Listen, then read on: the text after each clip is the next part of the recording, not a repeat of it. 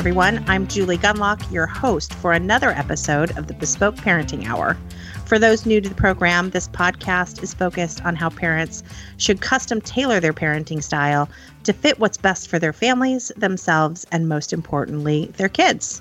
So today we're going to be talking about climate change, global warming, or as the Democrats and Michael Stipe like to say, the end of the world as we know it. That is not an exaggeration. This is the sort of thing people very it, you commonly hear people say today. Just a few days ago, John Kerry, who's the president's special envoy for climate, whatever that is, said, quote, we have nine years to avert the worst consequences of climate change. Nine years. Alexandria Ocasio Cortez is famous for saying these things and worse. In 2019, just to give you an example, in 2019, she said that the world is going to end in 12 years. So I guess she and John Kerry are on the same timeline here. Um, and then, of course, there's Greta Thunberg, who really is a major force behind some of the more hyperbolic statements about climate change, like AOC and Kerry.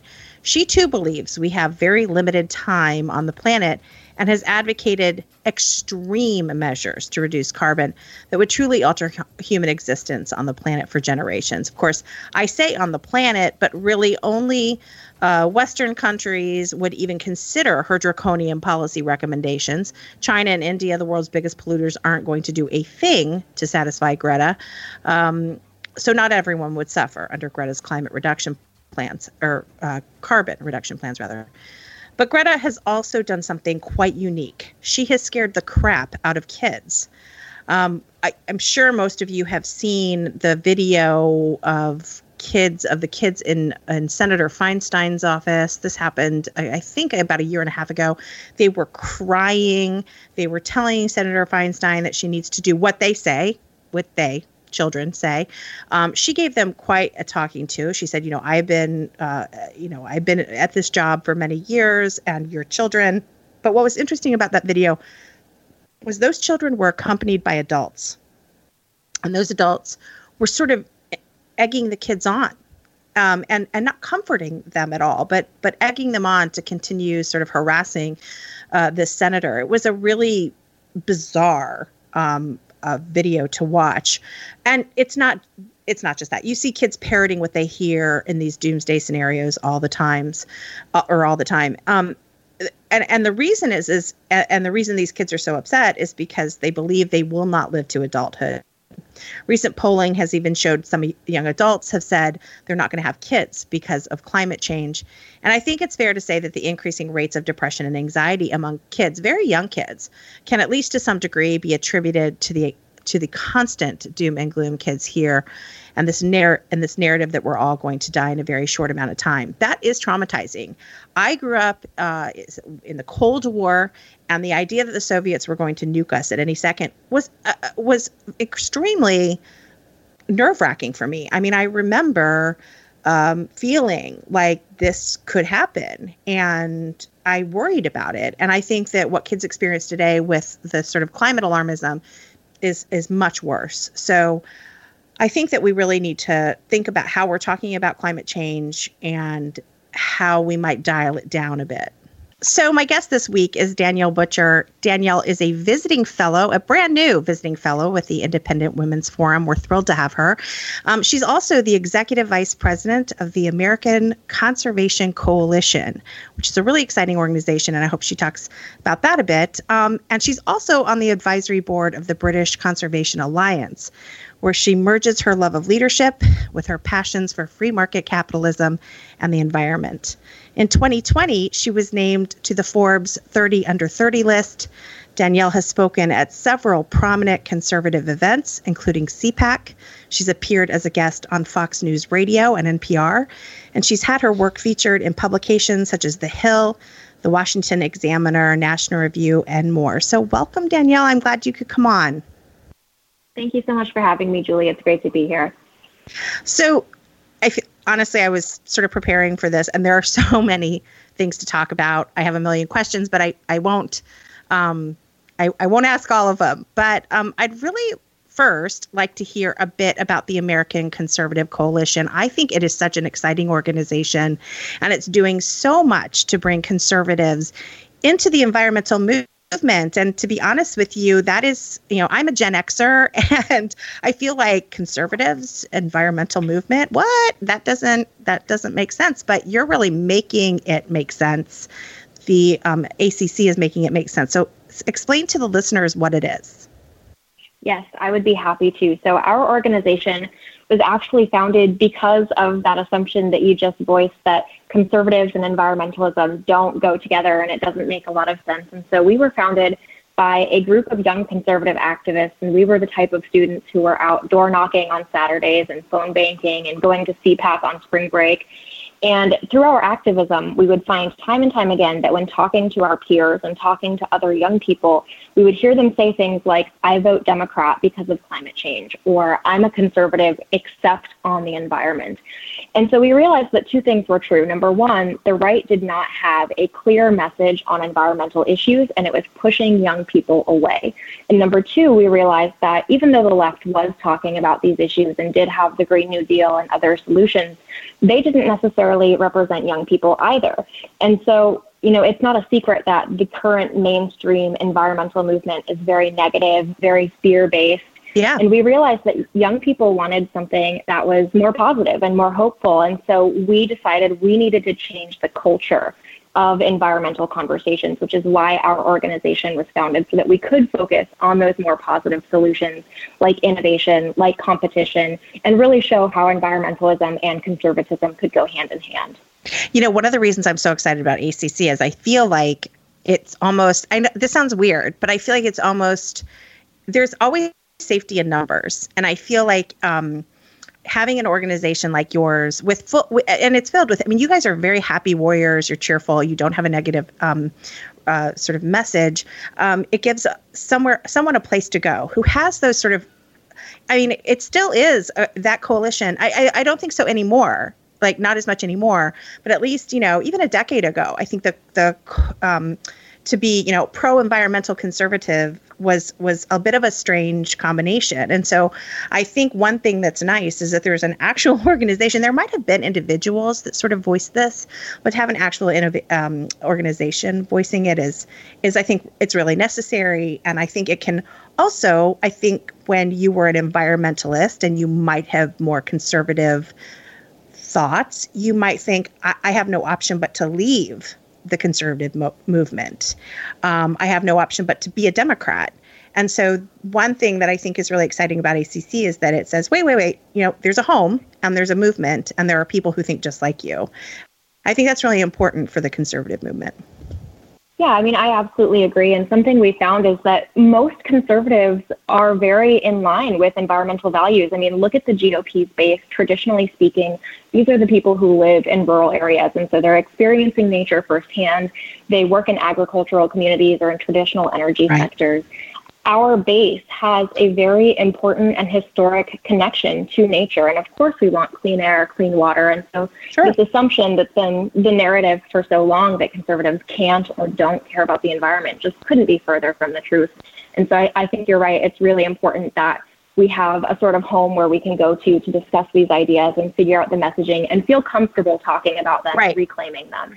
Right. And also, I think so often when you get into these conversations, oh, you're a conservative. Oh, never mind. You know, it's it shuts down. So I think you're also saying a place to talk, a, a, place to discuss these things where you're not automatically dismissed. And I know that you know you all work very hard at at forming coalitions with people on the left, with groups on the left, and you know, and and and making that sort of affiliation you know not not a you know not a game changer or not a you know a you know a kill button it's like you know it it, it doesn't really matter if we if we agree on certain principles. So, um, but I, I want to I want to pivot a little bit. This is, after all, the bespoke parenting hour. So I want to pivot a little bit to how how this involves kids because I think it it is being discussed. Environmental issues are discussed in schools, and I'm not sure they're always discussed. I, I, am not going to say I'm not sure. I know in many cases I, I deal with this. I have an elementary school student. I have a just a student who's just now in middle school and then I have a, an eighth grader, and so they have been drenched in environmental, um, uh, uh, you know, talk since you know kindergarten, since preschool, even. So, um, and it's not just in the schools, but in general in the media. But in my intro, I mentioned the scary language that so many activists use. And, you know, I mentioned earlier I'm a Gen Xer. Um, I think even a decade ago, um, if you had heard some things that we hear, like John Kerry just this week saying that, you know, we only have nine years left, you know, that is the same thing we hear from AOC.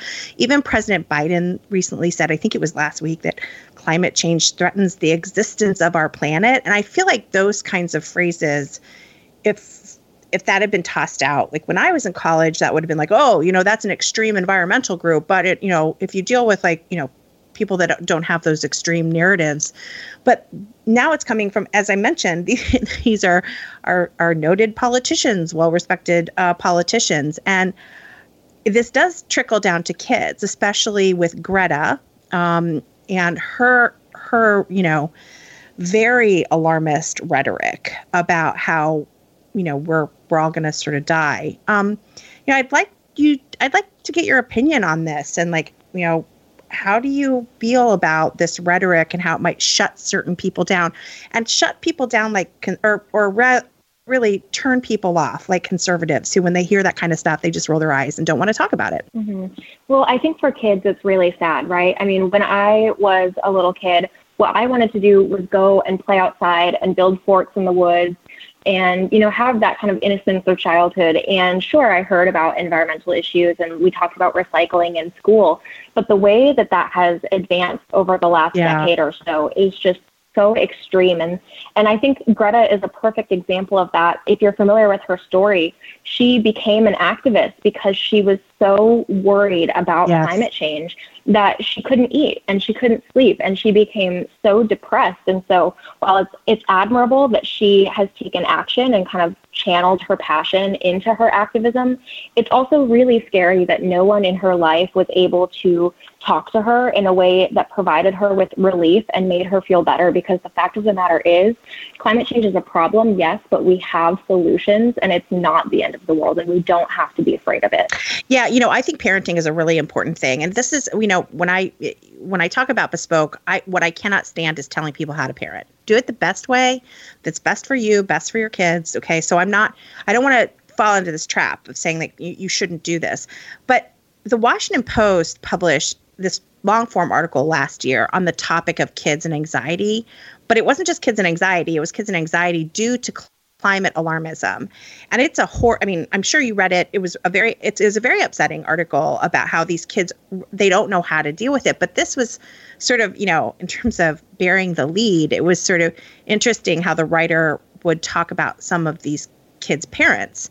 And I remember one part of this article it talked about how these they were sort of highlighting this family and they were going through day-to-day things about this family and at one point the writer mentions that the parents and the children will cry over nature documentaries and it, it said like about the destruction of the coral reefs and how they seek out coverage of greta and try to you know but they're it, it was the parents as well as the children that were that had this deep anxiety and the parents were doing nothing to shield their kids but one thing I also find really interesting is there's never, you just mentioned solutions.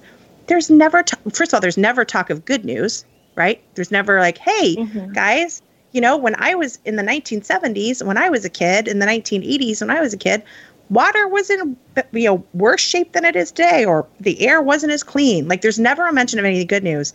But they also, it's it's the seeking out of the alarmist rhetoric to show their kids. And I, I mean, I, you know, again, like, I'm not here to tell you how to parent, but that seems like that's probably not the best way to deal with these issues with kids. You know, to tell them the scare, you know, to also to seek out the like scariest messengers on this stuff. I mean, what what is a better way to approach this with a child?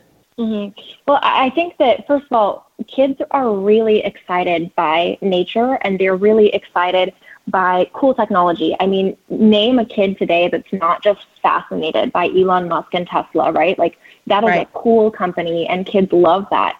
And those are the types of success stories that we can be talking about because that's a part of the solution, that story of innovation and entrepreneurship and creating the like clean energy of the future and the technology of the future, those are things that can be very positive conversations, but still very realistic conversations. And I think that your point about burying the good news is also very important. Um, I think the environmental movement today has a tendency to take things that are good news or that should be good news and to still find a way to make them negative. And I guess the example that I would give is the endangered species list. So, um, for example, if there is an animal on the endangered species list and it gets delisted, that is a good thing. That means that that animal's population has recovered and it's no longer endangered.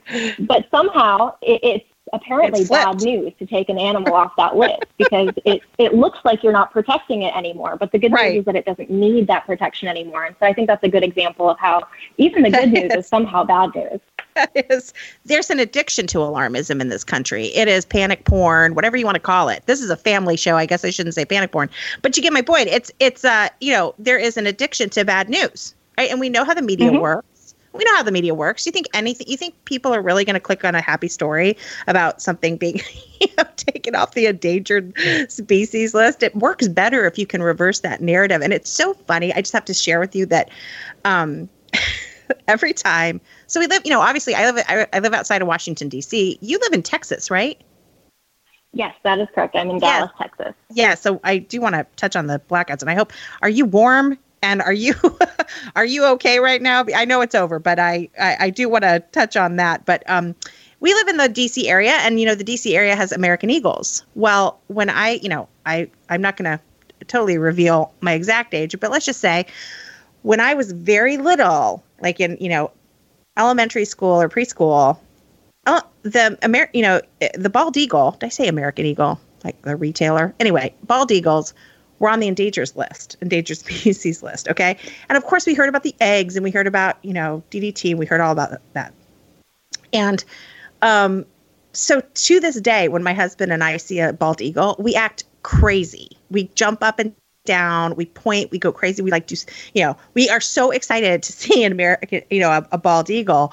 Whereas it's not, they're not, they're quite common, especially in the Mississippi area, of Mississippi River. And so I grew up in the Midwest, and so we we you know, started to see them when I, so our children think we're insane because, you know, they don't talk about the bald eagles like they did, but that's a perfect example of something that's, that's, it's a wonderful success story of an animal coming back from the brink of extinction. Um, and, you know, you think about when I was little, it was presented as, um, the bald eagle is in some trouble and but it's been put on this list and and you know there's lots of work we're doing lots of work to bring their numbers back and now they're they they are and I, I just wonder how that story would be presented today because going back to the schools um, you know my kids constantly come home with stuff that i question and i have to course correct and i'm wondering if you could give some advice on the school front. So if your children come home and they're hearing stuff that's very doomsday-ish, and I know this is kind of it's gonna you're gonna think I'm asking for the same answer that you just said, you know, but you know I'm asking specifically, what's the best way to approach teachers to talk to them? Um, is there information? Like, what would you suggest? Giving them information, asking them to consider a happy story or a good news story, or talking about innovation. What's the best way that parents can kind of you know approach their teachers if the teacher is like you know doing this sort of greta doom and gloom thing yeah i mean i think that's such a tough question because obviously parents all have different relationships with their sure. students teachers um, but I think that you know supplementing what they are teaching is probably the best way to go about that. And so if a teacher is including things in their lesson plan that is upsetting to your kid, they need to know that. Their teachers need to know that this is upsetting to your children and being able to provide resources to them that um, don't contradict what it is that they've been teaching, but maybe provide the brighter side, I think is probably the most productive way to go about that. So if if they're teaching something about climate change and your kids come home scared, you know, have that conversation with their teacher about how they can also talk about the solutions and maybe give give their students a little bit of hope. Um, you know, one thing that that happened to my son in school. And I, I've been covering the agriculture sector for a lot of years and trying to reassure people about innovations in that sector. So whether it's GMOs or smart technology that can help tractor, can guide tractors or you know, drones that help track, um, you know, help um, harvest the crops. Um, and and also pesticides and how they've gotten really smarter with the use of, of agrochemicals. And he came home one day and the teacher had told the whole class that all pesticides are toxic and and hurt the land and hurt the plants and hurt the humans and they should never be used. And I was very upset because this was a science teacher and here I am. Yeah, I feel like I've been I've been um, working for years to try to reassure people that you know proper use of pesticides that are tested can um, you know can are, can be used effectively and can actually help a farmer use less land get more yield off the off that, that land that he is using. And I went and talked to the teacher, and she was so nice. I, it really sh- shocked me. And she said, You know, I really, I did say that. And you're right that that's not right. And she let my son do a little presentation in class about why um, you know, certain, you know, certainly we don't want to overuse them. And certainly it would be great if we could find technologies where we don't have to use agrochemicals, but they're useful right now. And he did a little presentation. So it was a great opportunity for him to learn or for him to actually present basically what he's heard his mom complaining about at the dining room table every night. But um, but it was it was a great learning opportunity. I think the most important thing is that people do approach teachers. Um, I think there's a hesitancy maybe on you know and they and also when it's something like environmental issues where people feel like it's controversial or or that you can't push back you know you like you would be mm-hmm. accused of being called a climate denier or something. So um so i think i think really encouraging people to do that is is important. Um so i want to talk a little bit about something that acc and you have been you have been you've talked about as well is nuclear power. Um i know that you're you're not only you know you talk about the benefits of nuclear power and and as you know as one of the solutions um, for climate change. But you're also, you know, you ACC is a great debunker of the myths of nuclear power. Um, so, how what would you suggest people, and what resources would you suggest that parents have? Not just nuclear, but you know, some of these solutions. You know, it's again talking about trying to be more positive, talking trying to talk to them about how innovations can solve these issues, not necessarily government int- intervention. Um, you know how do you how do you change that subject um, with kids and explain to them you know how the free market how competition um, are, are key to to solutions um, to, to finding a solution on climate change mm-hmm. well i think nuclear is a really interesting topic because unfortunately it does tend to have a sort of stigma associated with it as being dangerous technology because of some incidents that have occurred in the past. Now, the good news is that the technology we see for nuclear energy today is not even remotely close to the technology we had back in the day. And it's really incredible the way that our technology has been able to advance. I mean, if you just think about like landlines versus iPhones and how we were able to change that technology over the course of a decade, it's very yeah. similar with nuclear energy. And so the nuclear that we have today is not only the largest source of carbon free energy, but it's also the safest source right. of energy that we have. If you look into the history of nuclear energy and any other energy industry, whether that be oil and gas, wind and solar, what have you, nuclear has the fewest deaths and the fewest workplace injuries or accidents out of any energy form that we have today. And so I think a lot of it's just talking about it and kind of debunking those misconceptions because nuclear really is this incredible technology that we have at our disposal to reduce emissions and uh, lower energy costs. Yeah, and this isn't uh, necessarily kids watching this, but you know, all that great information you just gave, all people have to do is watch one hour of Chernobyl, right? which was a very popular popular HBO movie, which, by the way, my father is a retired nuclear engineer and he was also a submariner. Mm-hmm. He worked in the engine room. So I have also, um, I grew up, obviously, uh, uh, it, you know, in a nuclear household, if you will, and um, and appreciate it. But uh, I remember I mean, my dad, I must have called me 15 times during Chernobyl to tell me this is wrong, that's wrong, that's that's not gonna happen, that didn't happen, or whatever. But more importantly, that was the Soviet Union. right. Mm-hmm. and so my dad was like, you know, we didn't operate like that. That's just, you know, and he was so, you know, um, I mean, he was he was it was it was a great conversation. It was, it was funny, but but that's the kind of thing I think that frustrates people is that, um, you know, I don't think a lot of people understood that um, the ability to keep secrets in the Soviet Union from the they didn't have to. They didn't have to reveal anything to the public. And they you know they cut corners. Um, mm-hmm. and so that was that was one thing that was frustrating to me about how like no matter how many fact sheets you crank out and great great op-eds and stories about um, about uh, nuclear power you know these visuals like a movie like Chernobyl or you know some of the other um, things that happened at nuclear power plant, it does sort of wipe it out. So, um, so you know, I, I, I, I think that that was, you know, an awesome. It was a great miniseries, but it is kind of unfortunate because I think these are the things that drive um, drive fear, and that's another thing. You know, I think it's very hard to compete. Uh, you know, no matter what the issue, not necessarily on on nuclear, but on climate, it is very hard also to combat you know what what's out there in the in the in Hollywood and you know very famous people with a megaphone sort of um, parroting what they hear the sort of scary messages. So it, it is difficult but um, you know i think i think like what you said just continuing to talk about it continuing to give people information is the only way forward. Oh i i, I want to close on you know asking you sort of where like on trends and where are we going? Um, you know there was a poll out a couple I, I think it was last year no, I think it was earlier this year that that said, you know, young people, these are, you know, Gen X, Gen Z, saying that they're they're actually not going to have families. They're not going to have kids because they are so worried about the climate and they're so worried about these sort of doomsday predictions.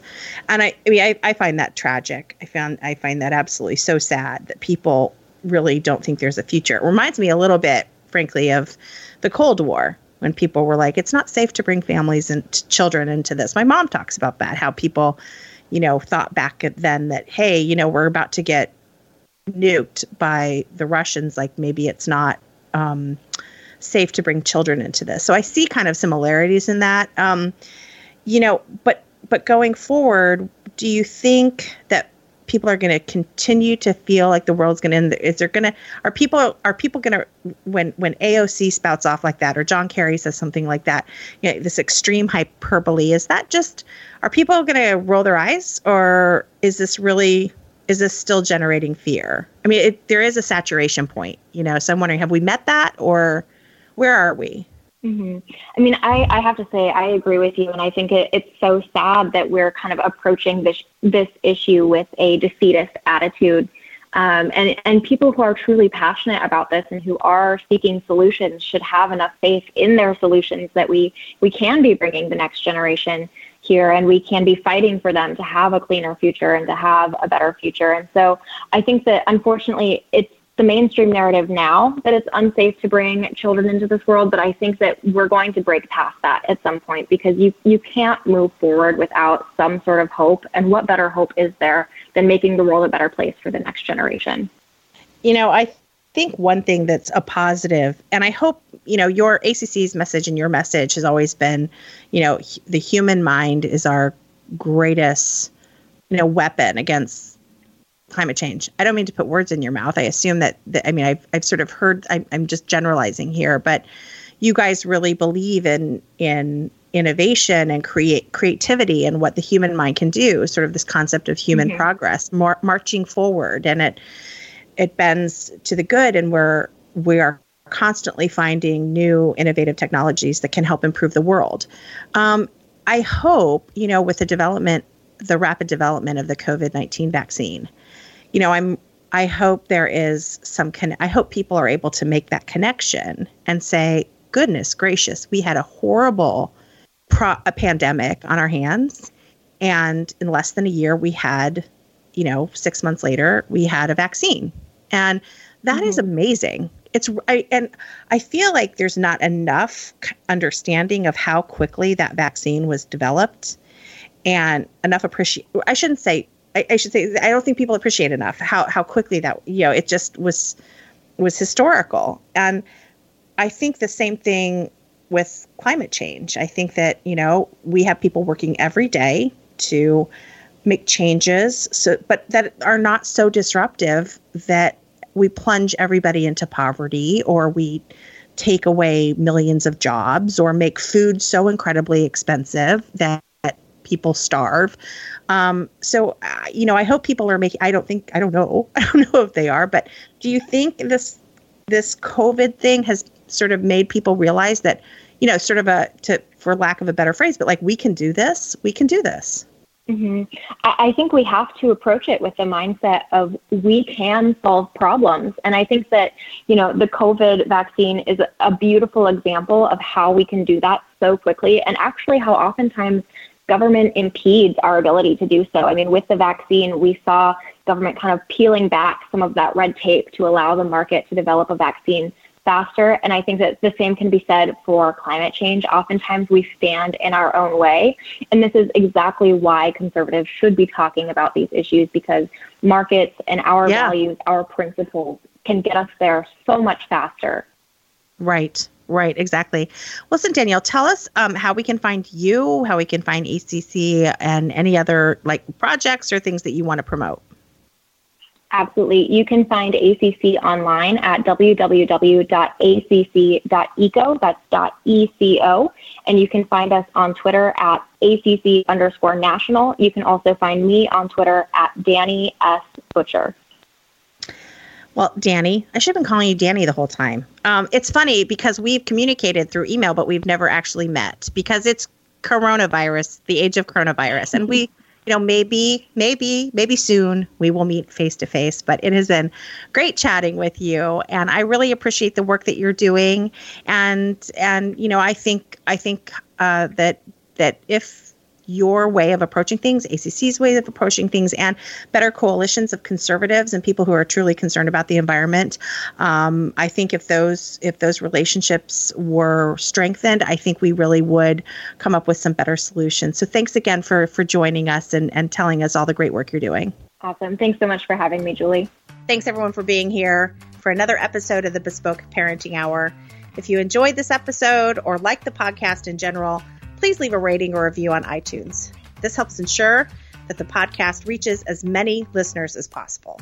If you haven't subscribed to the Bespoke Parenting Hour on iTunes, Spotify, Google Play, or wherever you get your podcasts, please do so so you won't miss an episode. Don't forget to share this episode and let your friends know that they can get bespoke episodes on their favorite podcast app. From all of us here at the Independent Women's Forum, thanks for listening.